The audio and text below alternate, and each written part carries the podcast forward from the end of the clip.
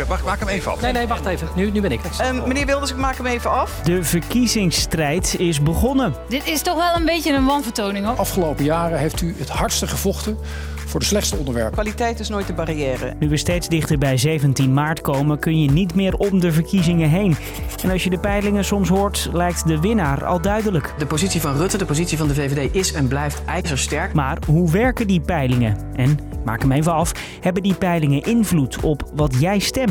Ik ben Marco en vandaag peilen we de peilingen. Lang verhaal kort. Een podcast van NOS op 3 en 3FM. Voor een land waar we iedereen vrijlaten. Maar niemand laten vallen. Corona heeft ons vooral geleerd dat we niet zonder elkaar kunnen. Het is tijd voor een andere koers. Aan het werk.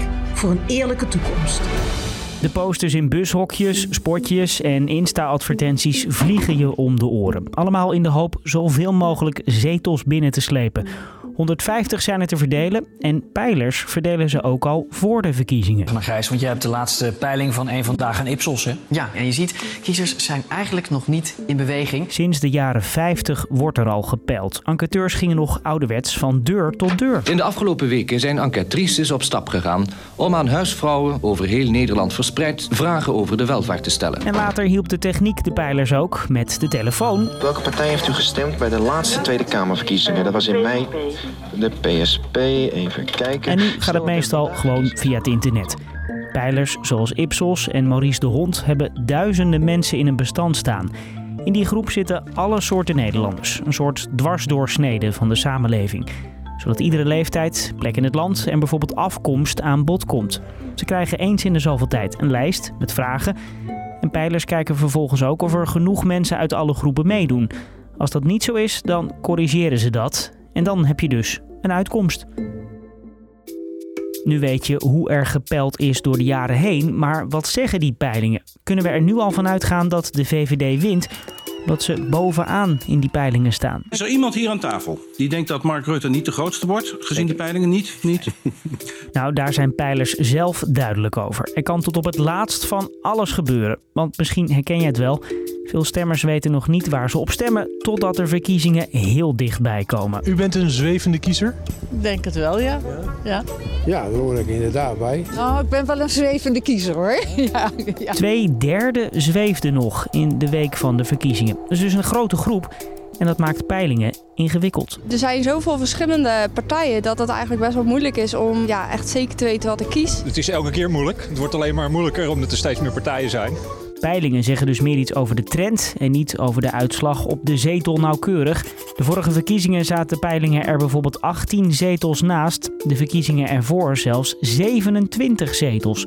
Toen trok de P van de A nog een eindsprint, vertelt deze pijler. In 2012 waren er bijvoorbeeld veel linkse kiezers die het heel belangrijk vonden dat een linkse partij de grootste zou worden, zodat er een linkse premier zou worden. En die hebben toen maar PvdA gestemd. Dat noemen politicologen strategisch stemmen. De laatste momenten van de campagne kunnen dus verschil maken. En zo beïnvloeden de peilingen stemgedrag bij sommige kiezers dus wel degelijk. Wat betekenen die peilingen voor jou als stemmer? Experts zijn het er niet over eens. Sommigen spreken van het bandwagon-effect. Als een partij stijgt in de peilingen, dan zou dat ook voor meer stemmen zorgen, zegt deze politicoloog. Als een peiling wordt vertaald in positieve taal over een partij, de PvdA wint drie zetels, en dat wordt herhaald en dat wordt het mediaframe, dan hebben peilingen wel invloed. En peilingen hebben invloed op de media. Nieuwsmedia kijken bijvoorbeeld naar trends in die peilingen voor artikelen. En bij debatten betekent een hoger plekje in de peilingen ook een belangrijker plekje in een tv-debat. Die wilde ik maak hem even af. En dat vindt deze pijler trouwens wel logisch. En dat is denk ik heel nuttig. Als een, partij een, een behoefte voorziet, dan moeten ze gezien worden. Het wordt dus tot het laatst toe spannend wat er gaat gebeuren. Maar de pijlers durven al wel iets te voorspellen. Een echte tweestrijd tussen twee grote partijen, dat lijkt het dit keer niet te worden. Wat je eigenlijk ziet is dat kiezers nu stemmen op de beste crisismanager. Ik denk dat dat zo dominant blijft mensen. Dus, lang verhaal kort. Pijlers ondervragen een afspiegeling van Nederland. Zo kunnen ze iets zeggen over het stemgedrag. Maar doordat veel kiezers tot het laatst toe twijfelen, zeggen peilingen vooral iets over de trend. Peilingen beïnvloeden kiezers, volgens sommige experts. Soms stemmen kiezers bijvoorbeeld strategisch op een bepaalde partij. Dit was hem dan, de eerste echte lang verhaal kort. Fijn dat je luisterde. Maak hem even. Wil jij er iets over kwijt? Mail ons dan lvk.nos.nl. En morgen dan staat er aan het eind van de werkdag weer een nieuwe voor je klaar.